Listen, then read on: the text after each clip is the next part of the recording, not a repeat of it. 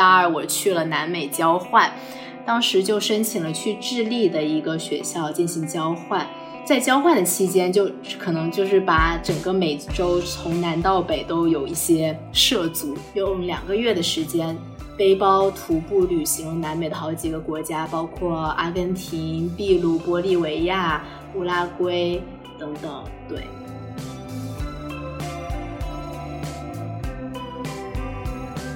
当时在课上，我们的教授就给我推荐了《经济学人》旗下的这个智库，当时我就去了解了这个智库，然后就不小心点进了他们招招聘的网站，然后就知道了这样的一个机会。当时看了，就其实是非常想要得到这个机会。我在《经济学人》这半年做的是一个乙方的角色，我们是帮联合，我们是为联合国服务，就是帮他们做一些呃政策研究。但是我现在很想去到甲方，就是我很想知道他们的项目是怎么落地的，他们是怎么样确切切实实的去帮助国家，在国家呃在一些发展中国家做一些呃这种发展项目的。我很想就是换一个视角。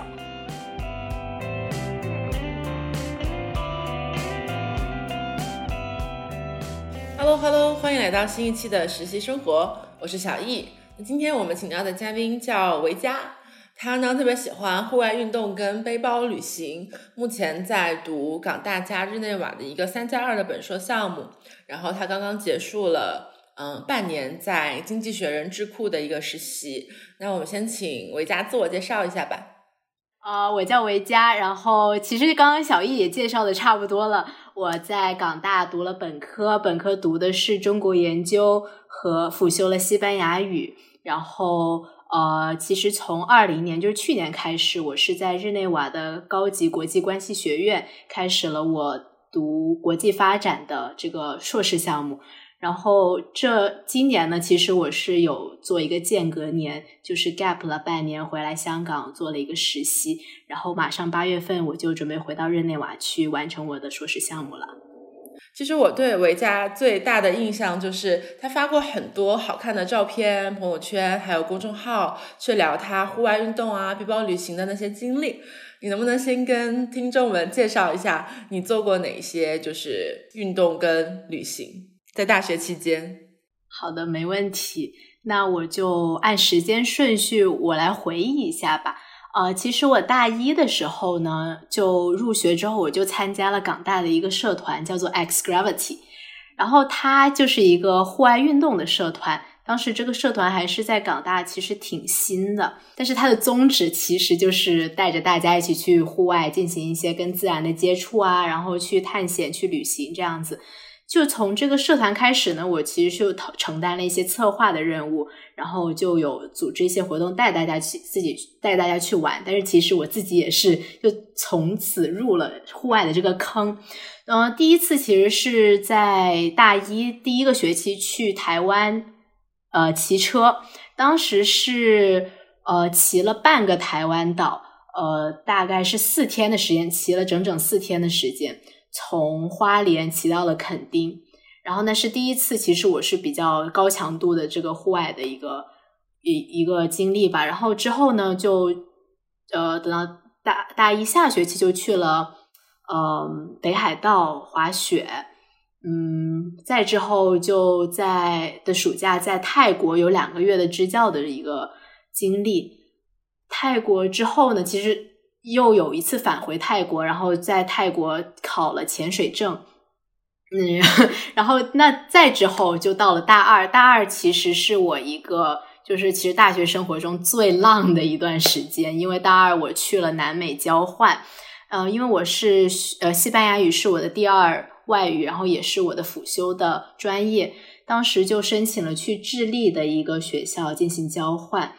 嗯，然后在在交换的期间，就可能就是把整个美洲从南到北都有一些涉足。就在加拿大有一段经历，就是坐坐那个火车，呃，从加从温哥华出发，坐到那个多伦多，是一本来是一个星期的时间，是而且是我是当时穷学生嘛，就只是买了那种坐票。就是相当于你要坐火车坐一整个星期没有的洗澡的那种。不过当时也是也是有一些挺 drama 的经历，当时那火车开到半路停了，然后又又辗转各种其他的交通工具，最后抵达了多伦多。然后那是在加拿大，然后呢就去到南美的时候，就从智利出发，呃，去了巴西，在巴西有一段比较惊险的经历，呃。再之后，其实是那一个暑假，就是大二的暑假，用两个月的时间背包徒步旅行了南美的好几个国家，包括阿根廷、秘鲁、玻利维亚、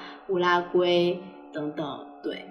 然后等到大三的时候，其实就回到香港了。回到香港，然后又有疫情，就也没有太多的这样的呃户外运动的机会了。但是等从去年的时候就去到日内瓦，去到日内瓦之后也是就是呃偶尔有一些机会会去瑞士的一些就是著名的 瑞士山川风光的一些地方，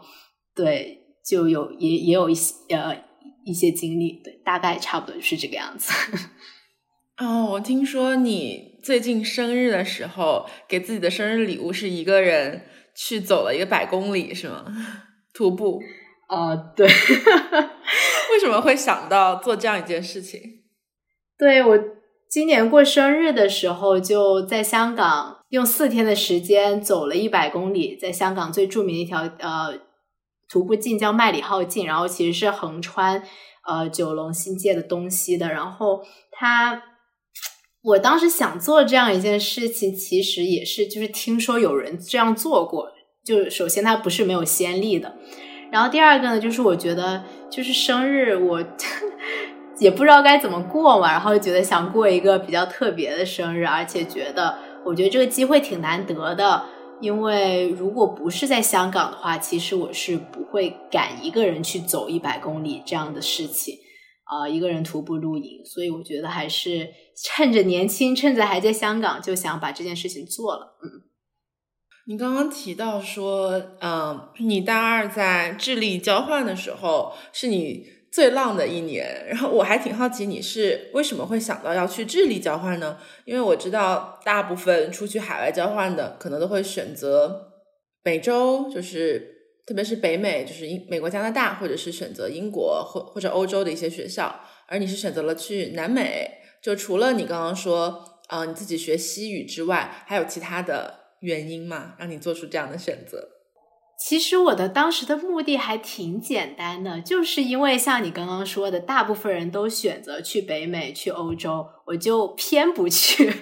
当时是有一点叛，一点点这样叛逆的小心态，觉得我不想从从从众，就是我觉得我我想要彰显自己的特别之处。其实现在想起来还挺幼稚的这个想法，但是就就当时是觉得。嗯，就其实就是有一点这种叛逆的小心态。最开始的时候，我当时跟父母沟通的时候也是，其实我爸刚开始还挺反对的，他觉得我应该去美国，他觉得应该去就是去比港大更好的学校，才不枉为一个交换的好体验。但是我当时是先成功说服了我妈，我跟她说，就是美，其实美国现在已经没有什么特别了，所有人都去过。然后我去过了，其实这个并不是一个加分项。我觉得我需要去了解一些别人不了解的地方，然后也是就是刚好趁着我有这个西语的优势，所以我想去探索一些嗯，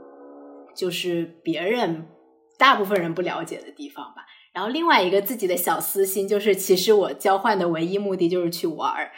我也没有想要在学术上有什么精进啊什么的，就是其实就是呃，就目的就是想。一个是学好西语，然后另外一个就是知道美洲有很多好玩的地方，就很想借交换的机会去玩一下。嗯，那你去到智利了之后，觉得那一段交换跟你的其他同学比起来有什么就是不同吗？其实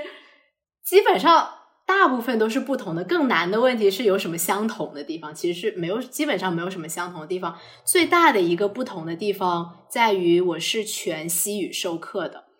就是在我是相当于用西班牙语读了一个大学。然后，其实我刚刚去到的时候，我是完全听不懂。然后，整个校园里面只有唯我是唯一的中国人，那是一个太遥远、太遥远的地方。就智利跟中国其实有一个非常就是 fun fact，就是智利是离中国最远的国家，就找不到比智利更远的地方。哦，是吗？它刚好就在地球这个大球的另外一边。哦，对。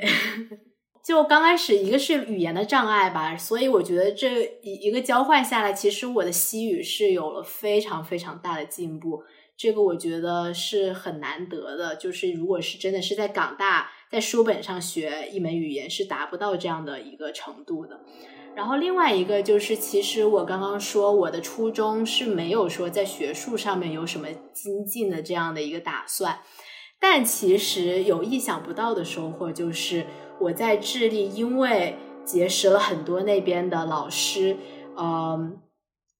就是其实会有了很多在南美的资源。然后等到我最后我回到港大之后，我的毕业的项目其实做的是中国在智利的侨民外交这样的一个项目。然后这是一个就是我觉得还有挺有意思的题目。然后也是我导致了我第二次重重重返智利，就是我在交换了之后，我刚刚也没有提到，就是其实在之后的一个大三的寒假，我又去了一趟智利，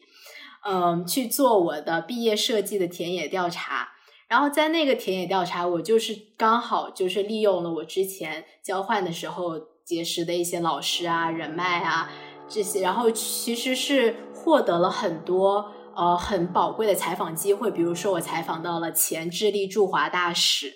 然后包括采访到了前智利的外交部的部长，然后让他们就是就是给我的嗯毕业的这个论文提供了非常非常珍贵的一手资料，然后包括其实我个人在因为这些采访机会，也跟这些就是已退休的呃。高级呃高级智力外交官成为了其实就是个人层面上很好的朋友，然后等等到我去到日内瓦，因为我在日内瓦读的是国际发展这样的一个呃项目，然后其实这些我之前从来没有想到会变成有用的 这种人脉，其实是对我了很多有很多帮助，反而是包括我现在我在日内瓦做的一些我自己的一些个人的 initiative 一些项目啊。我也会就是会想到要请智利，我我之前在智利认识的一些 professor、一些教授、一些像这样的一些高级智利外交官来给我们在日内瓦的同学做一些呃分享，做一些这种 panel discussion。我觉得这些都是就是我之前在去智利的时候从来没有想到过会发生的事情，但是现在回想起来，就是你会 connect the dots，就知道其实都是一环接一环的，嗯。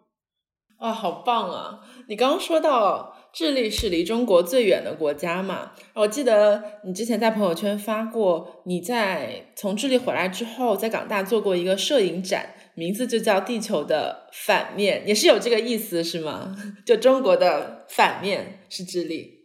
对，没错，没错。哦，哎，其实我有一个 有点愚蠢的问题，就这边我们去到智利可以直飞吗？因为感觉比较少人去。去这个国家，呃，没有直飞，一般都是在法国或者是在美国转机，然后大概是两个十二小时的飞机这样的一个路程。哇，这么远！然后还可以聊一聊刚刚提到的那个摄影展嘛？呃，你是你是自己去申请的学校的这个展位是吗？是的，呃，其实我第一次知道。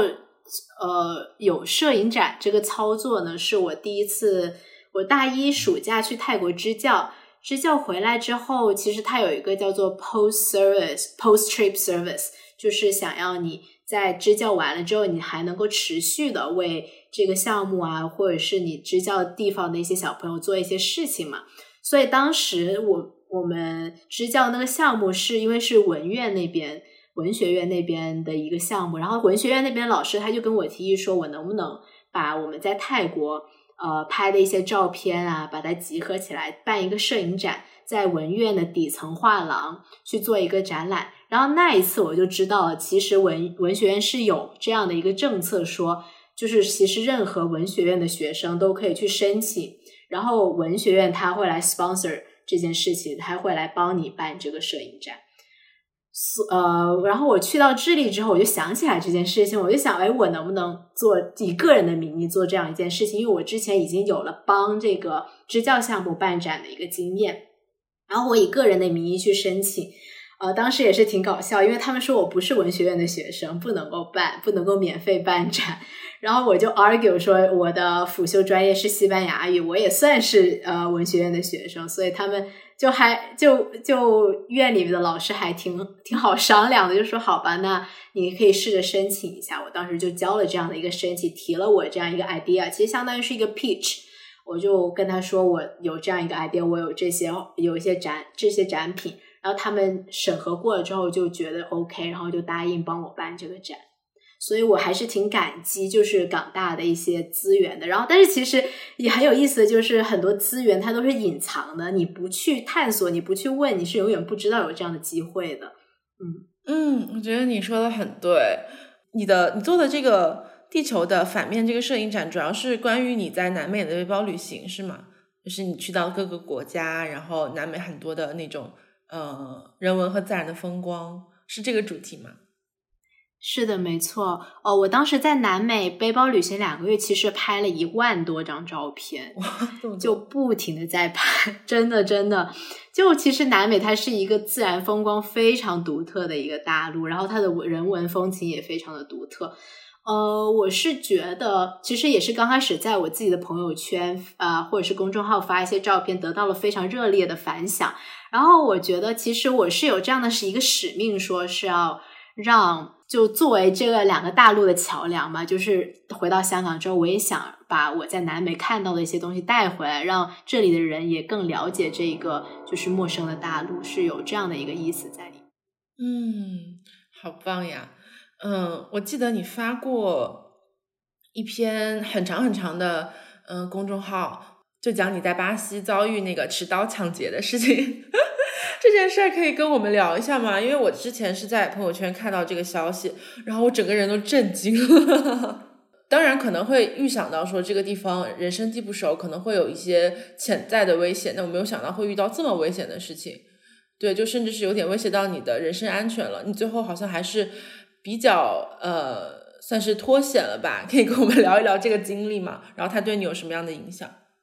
嗯。对，其实有一段时间我还挺不愿意提起这个经历的，因为当时也是挺大的一个创伤吧。怎么讲？就是其实不不光是就是身体上受了一点点的轻伤，也是就是在心理层面上其实挺受惊的。嗯，那你现在怎么样？我现在现在我觉得回想起来看。就其实会有一点点好了伤疤忘了痛，所以我也是在想怎么样以一个比较客观的角度去描述这件事情，不要让听众 听了就是觉得好像呃，也不不要不要把大家吓到了，也不要说让大家觉得好像就没什么事，嗯，会呃掉以轻心这样子。就其实，嗯，我去南美之前，我的心态跟你刚刚讲的是一模一样的，就是我觉得我知道南美可能有一些危险啊，或者是一些呃，就是不安全的一些事情，但我没有想到会真的会降临在我身上，我不会想到就是真的会有这样的事情现实发生。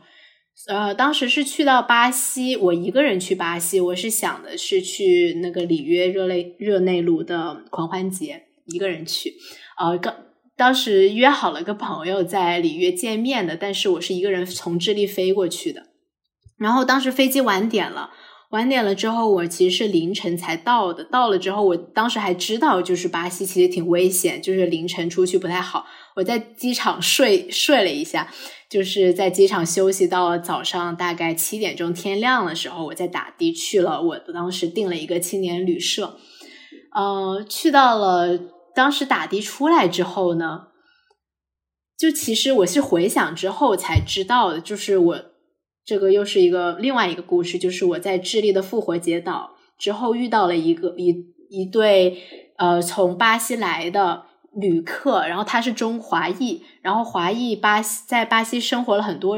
年，一对巴西呃在巴西生活的华裔母子吧，然后他们告诉我说，其实巴西的那些呃就机场出来的那些的士司机，他们都是跟那些呃就是犯罪分子是有联系的。其实当时我在打的出来的时候，对，其实我已经留意到他们是在有打电话，但是我完全不知道他们在说什么。就是他，我知道他一直在跟别人打电话，但是我不知道他说什么。现在回想起来，有可能就是在通知别人说他要在什么地方把我放下，然后就会有人来。接近我这样子，所以他当时把我放下了之后，我其实是还要走一段路去到我的那个青年旅社的。然后我在走在一个海滩上面，它是其实是巴西很著名的一个景点，叫做呃 Gobagabana 的一个呃海滩。当时早上其实是有晨跑的人，也有一些商家开始呃呃把一些摊子摆出来，就有一个男人当时接近了我。我就不知道发生什么事情，但他很快就走了。然后后面他又回来了，这时候他回来，他拿了一把刀，然后他还有一个同伙，他当时就把我扑在了地上，然后把我摁在了地上，然后他的同伙就过来把我的包给抢走了。其实我当时所有的东西都在包里面，包括我的手机、证件，就是所有身上的东西都在包里面。我当时就是下意识想要保护那个包，然后就被他的刀划伤了。之后他们两个就逃走了。逃走之后，呃，我其实就很害怕，然后也很生气，我就追他们，我追他们，然后我还大喊大叫，然后我想就是会不会有路人帮我，但是没有，大家都是旁若无睹这样子。其实我觉得当时就是被抢了之后，更大的心理上的打击是没有人愿意帮我这个事实。就我当时一直在哭，一直在喊，但是就是没有人，路人有很多路人，但是没有人愿意帮我。最后。呃，最后我在路上拦到了一个的士司机，他看他知道我发生了什么事情，然后他就把我载去了警察局。警察局去了警察局，当时警察局没有人上班，这这就是巴西。然后他就是看着我，其实手上还在流血，然后他就说：“哎呀，我们还没有上班，你在这坐着等一下吧。”然后我就等到他们上班，等到他们上班之后，呃，就有警警察，他们其实我知道。就是这种事情发生的太多了，在巴西，他们就也没有当回事儿，就慢慢悠悠的把我再去另一个警察局说，其实这个是另外一个警察局管的事情，然后又慢慢悠悠的把我再到医院里面去给我挂号，就是就是，然后他们在路上还停在了一个咖啡店，然后 grab a coffee，然后他们喝了一杯咖啡，然后再上车把我载到医院去，就其实当时我还挺哭笑不得的。最后也是呃辗转了多家机构，然后又去大使馆啊，然后又去这个那个的。然后当时呃就是狂欢节期间，其实是没有人上班的，呃，就还挺 drama 的，挺挺搞笑的一件事情。呃，对，嗯，我感觉你现在能能这样讲出来，已经挺不容易的了。其实我也挺有同感的，反正我在欧洲旅游的时候也碰到过类似的情况，就是我接连在呃法国、意大利和英国三个地方被各种形式的抢劫，或者是各被被偷吧，也不算被抢劫，就是没有那么呃大的肢体冲突。然后我后来是发现，就是没有路人愿意帮助，就是我拦下车，别人也不愿意帮助，然后我也知道自己追不上，嗯，然后后面就是。好心人带我去，就是报了个案或者怎么样，但是大家也知道都追不回来。但是我我当时在法国的时候，嗯，感觉他们那边虽然小偷多，但是整体来说比较 professional。那个，嗯，有人在垃圾桶里面翻到了我钱包，然后钱包里面那些护照啊，然后银行卡啊，就他们取不出来的钱，他们还是还给了法国地铁的那个工作人员。嗯，所以我不知道你当时就是你的证件那些都还好吗？还是说你再也追不回来了？你要去重新办理，就是所有的事情都追不回来了。哎，对对，他们他们我的银行卡其实呃是被盗刷了，然后证件什么的也没有人还给我，然后手机肯定也是没了，就还是挺大的一个麻烦。当时就是能回到智利，我觉得已经是很不错了。因为当时我去到中国大使馆，他们跟我说要把我遣返回国，因为其实我当时没有对他们我没有护照，然后也没有任何的证件可以让我入境智利，所以当时中国大使馆的说法跟我说叫不要把我遣返回国。但是后面我自己又跑了智利大使馆，然后求他们。其实真的是哭着求，最后他们给我开了一个证件，呃开了一张纸，说是一个特别的入境许可这样子，然后让我回到了智利。我觉得这个还是不幸中的万幸吧。嗯，哦，对，我当时去法国大使馆也是，就如果护照真的没有了，就要先遣返回国。你在巴西遭遇了这么大的嗯一个意外之后。你还是很勇敢的，之后去了那个南美背包旅行两个月，就其实它并没有影响你，嗯，接着去探索世界，去折腾，是吗？还是说，还是说，它还是对你产生了一些变化？嗯，是有一段跟自己就是重新鼓起勇气的这样一个过程吧，是有一段内心疗愈的过程的。首先，第一个事情，我觉得巴西很大程度上改变了我，就是。我以前看世界的是一个非常非常浪漫主义，就是感觉是用一个带着粉红色的滤镜去看世界的。我香，其实，在香从香港出来，我就会觉得这个世界太安全了，我很有安全感。我觉得大大所有人都是好人，这是我当时看世界的一个角度。但是巴西之后，我会意识到，其实虽然世界上有好人，但是也有坏人，就。就是会更加清醒的意识到说你要怎么样去保护自己。我当时其实是就是还是嗯有一个过程，就是很难很难让自己再去以一个比较平和的心态去看世界。我会觉得为什么要伤害我？就是其实我是一个呃，就是但是但是其实就还挺现实的吧。就首先是意识到了说这个世界是真的是有很多危险存在的，然后另外一个方面就是你要意识到怎么样去更好的保护你自己。所以之后我回到智利了之后，有一段时间我是没有护照的，没有护照我就不能够出国。嗯，我就只是在智利境内去了一些地方，然后当时再次说在自己一个人出发的时候是有。是，其实心里还挺害怕的吧。但是当时去到了一个智利的地方呢，就是其实会给我一个很大程度的疗愈。当时就遇到了，呃，就是是是去了一个很小的一个山村里面。当时那里的人非常非常的好，非常的和善，就是一个与世无争的地方。然后我又慢慢的说，让自己了解到说，也不能一棒子打死。就所有地方都是危险的，或者是所有地方都是安全的，而是说你要更加清醒的，你要去做更多功课，你要做更多的准备，你要知道怎么保护你自己。嗯，然后也是学了一些实用的技巧，就知道钱啊、护照应该放在什么地方，你应该呃要怎么样，就是有 Plan B，或者是怎么样有一些万全的准备。对，嗯，明白了。其实除了你很喜欢。旅行之外，呃，我觉得你身上还有一个很特别的地方，是你去日内瓦读的这个本硕的项目。你现在在的这个学院叫日内瓦高级国际关系学院，嗯，也是你你说我才第一次听到，然后我上网查了一下，感觉就很厉害，就是跟联合国的关系非常紧密。然后你可以聊一聊你选择这个项目，然后现在在呃读这个项目的一些体会感受吗？嗯，这个项目其实我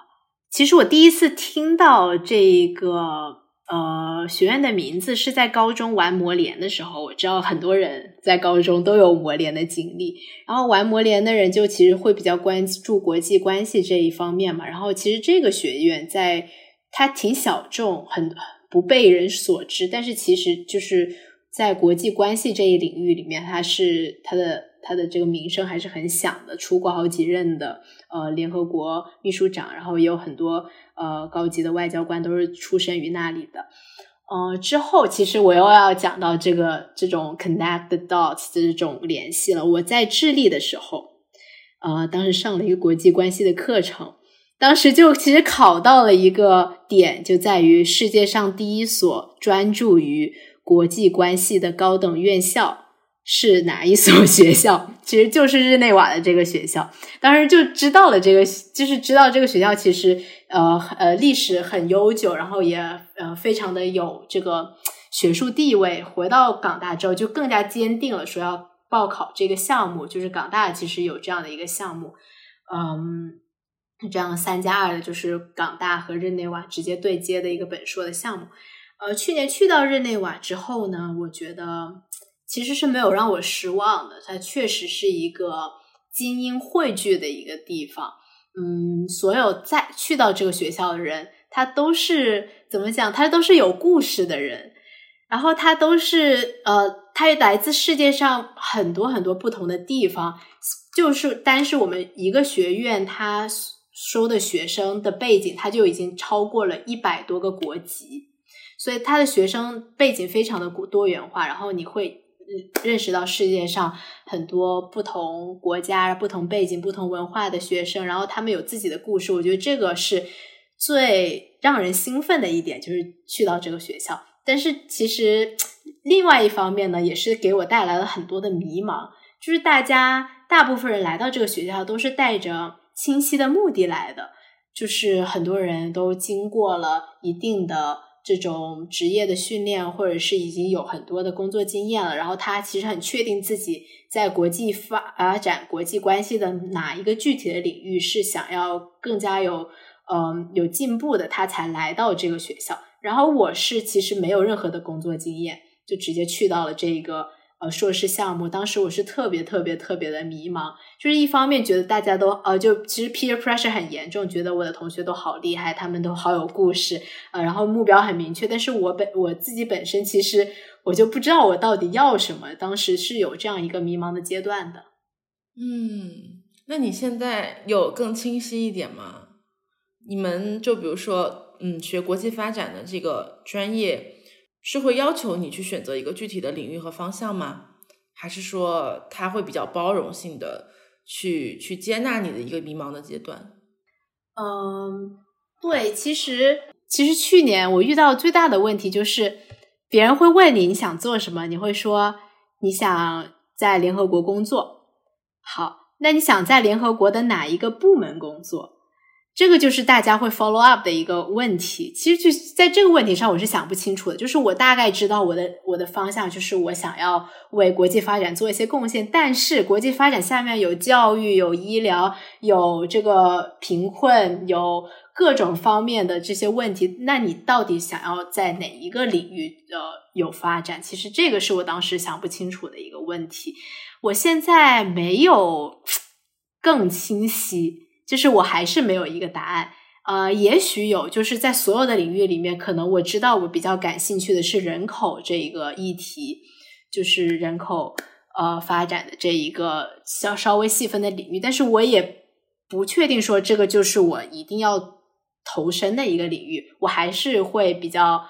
呃一个比较持一个比较开放的态度啊，但是我觉得我现在更加清晰的一点是，我不怕我不清晰了。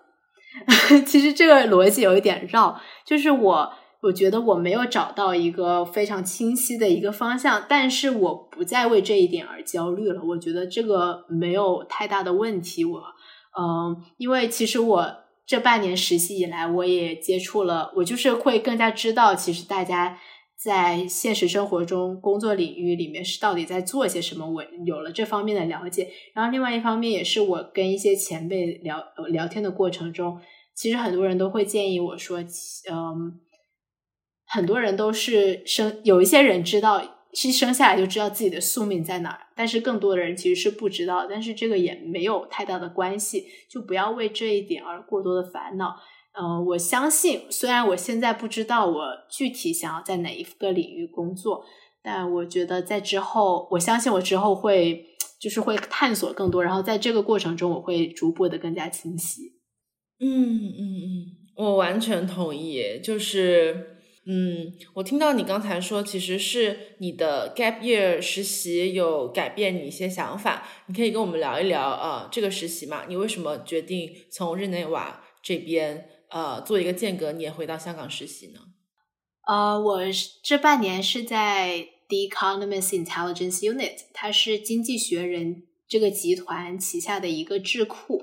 然后做的主要是 Public Policy Consulting，就是公共政策咨询。嗯，对。但是具体来讲，我们做的事情是，其实我这半年一直在跟一个项目，就是帮联合国人口基金会亚太。呃，地区的这样的一个办公室做一个呃政策分析，就是去帮他们通过一些数据啊和一些呃采访，或者是通过一些资料的收收集，去告诉他们说，现在在亚太这个区域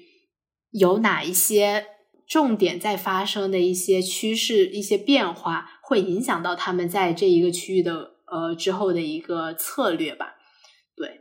其实有点虚，但是大概就是做的还是比较多研究和政策分析这方面的一些事情，然后目的是帮他们更好的了解他们呃一些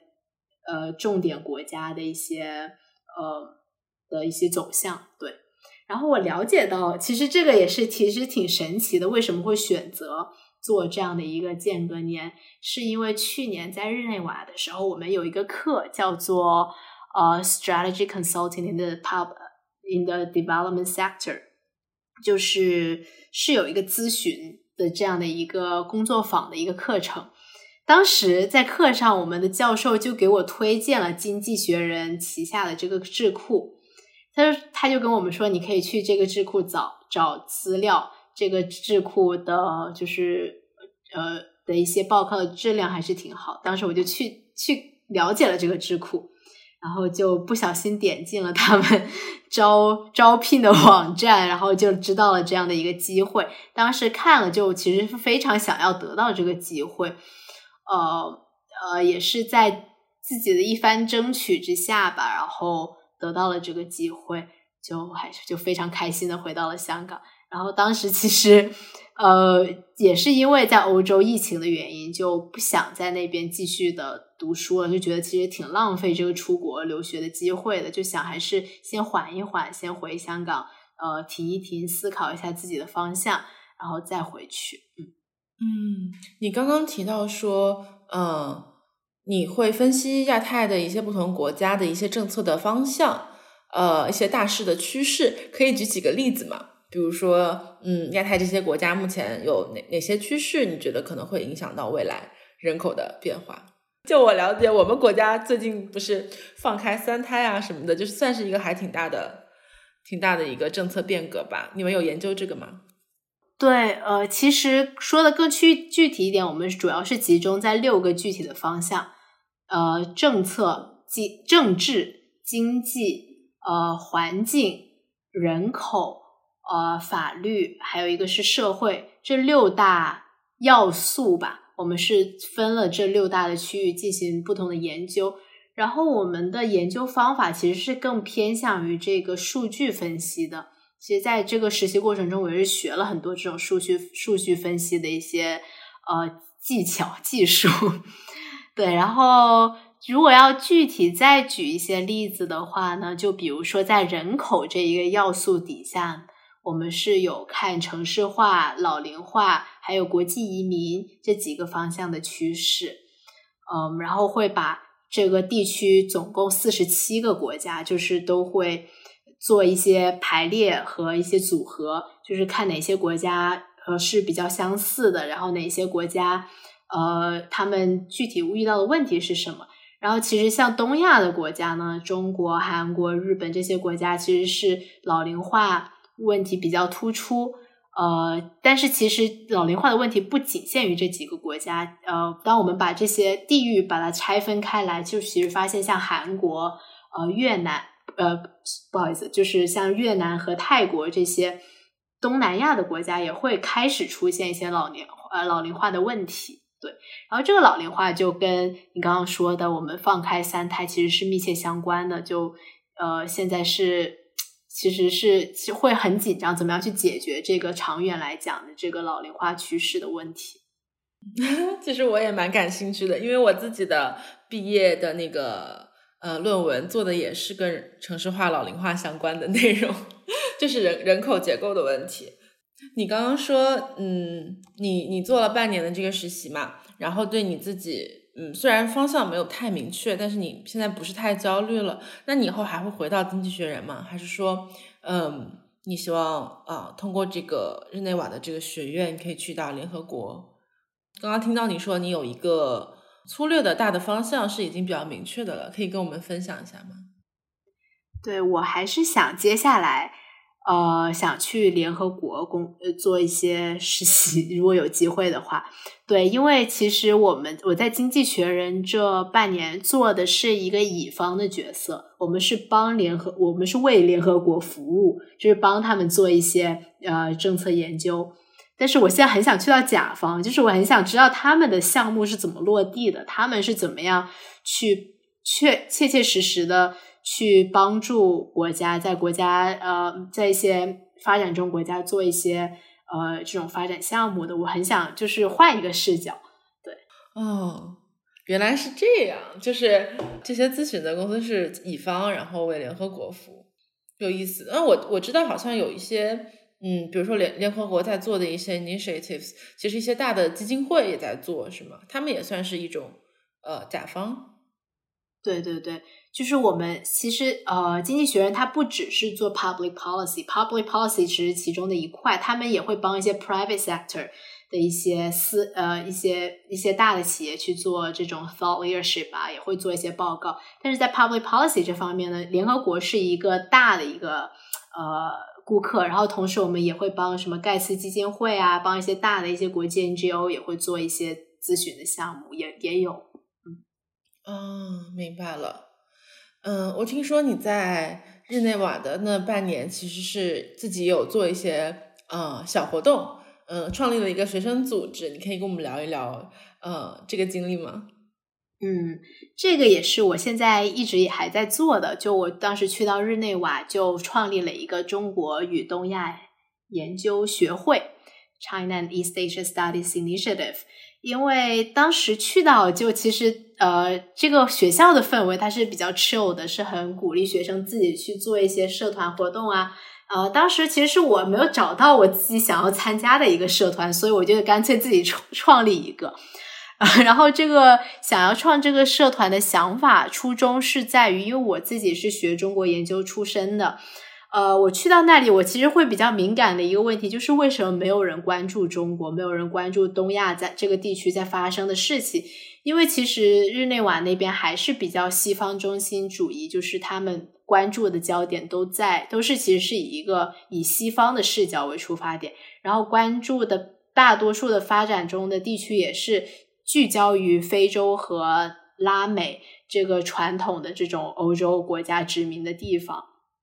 对，然后很少人有人会，就是没有这方面的资源吧，让大家去更多的了解中国。但是另外一方面是有这方面的需求的，就很多的学生对中国特别特别感兴趣。呃，我当时也是因为先认识了一些，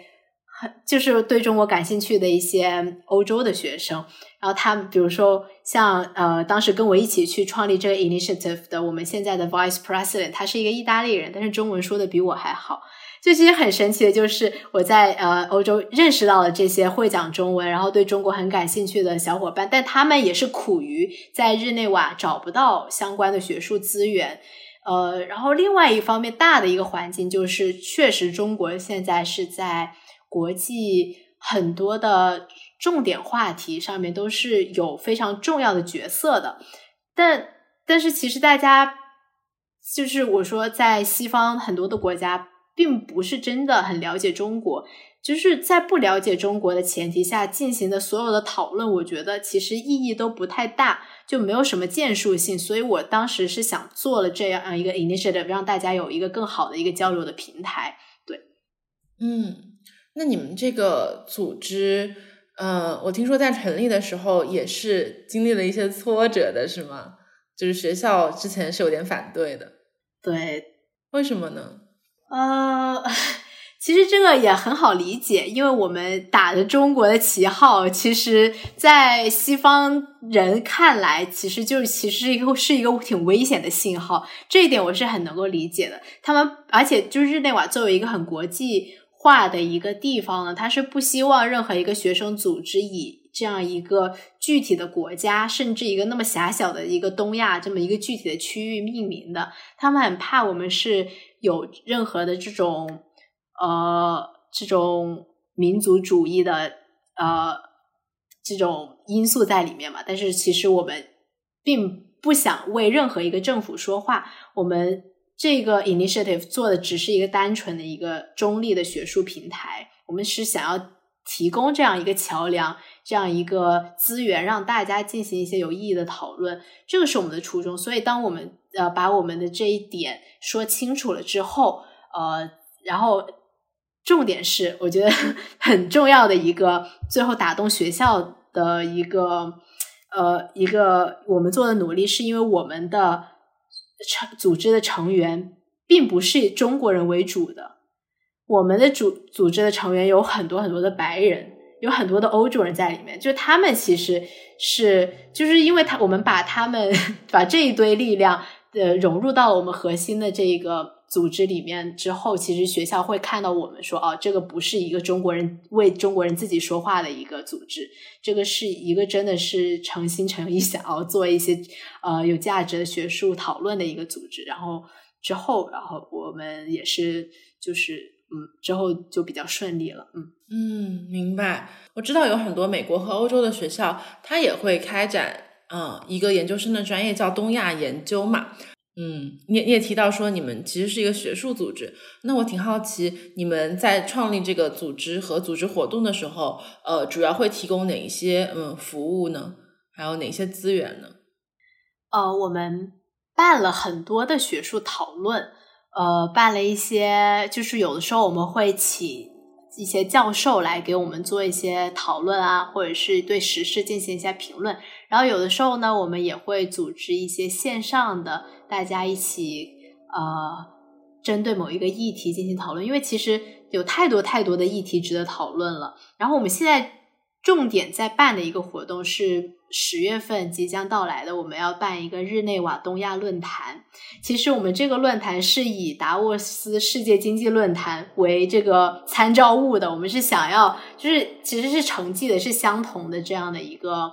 呃一个动机吧。就是想要把不同的 stakeholders 把他们放在同一个呃同一个一张 table 上面，让他们进行一些讨论。呃，然后这个我们准备办的十月份的日内瓦东亚论坛也是得到了非常多方面的支持。然后我们现在也呃很用心的在办这个活动。然后它是一个五天的一个会程，就会涵盖了呃像 security 呃 gender。呃，economics 这就是不同的议题，然后，然后也是包括了一些生涯指导方面的 一些更加对学生有具体的呃作用的一些一些一些分会也也会有。对我们现在是在着着力办这样一一件事情。哦，这个是只针对你们学校的学生吗？还是说它是一个在线的活动，大家都可以来参加？如果知道的话。大家都可以来参加，所以我这里也顺便做一个 宣传，就如果有兴趣的小伙伴，到时我也很感兴趣。对我们是面向全球的观众。好的，好的，好的。如如果大家有兴趣的话，我也把那个消息，把你们的网站放在我们的 show notes 里面。然后，如果大家有兴趣，也可以去关注一下。反正我个人是很感兴趣的。嗯。我觉得你身上有很多很有趣的经历，然后我们今天就是简单的浅尝辄止的聊了一下。你你总结自己说是爱折腾嘛？但对我来说可能是更加就是勇于尝试，就是非常大胆，然后创新，然后很敢于尝鲜，然后呃跌倒了也敢于重新出发的一个人。所以我觉得我在你身上也能学到很多很多东西，希望我们的听众也能觉得有启发。没有，我真的特别的惭愧。然后我觉得也是，呃，一路上也是是受到了很多更加比我更加勇于尝试的一些朋友的支持鼓励，也是在这样不断的交流当中，也是就是鼓舞了我，让我呃不断的有这样的勇气去去去做新的事情吧。然后也是很感谢小易今天给我这个机会，跟大家一起聊一聊。好呀，那谢谢伟佳，那这就是今天的实习生活啦，我们下期再见，拜拜。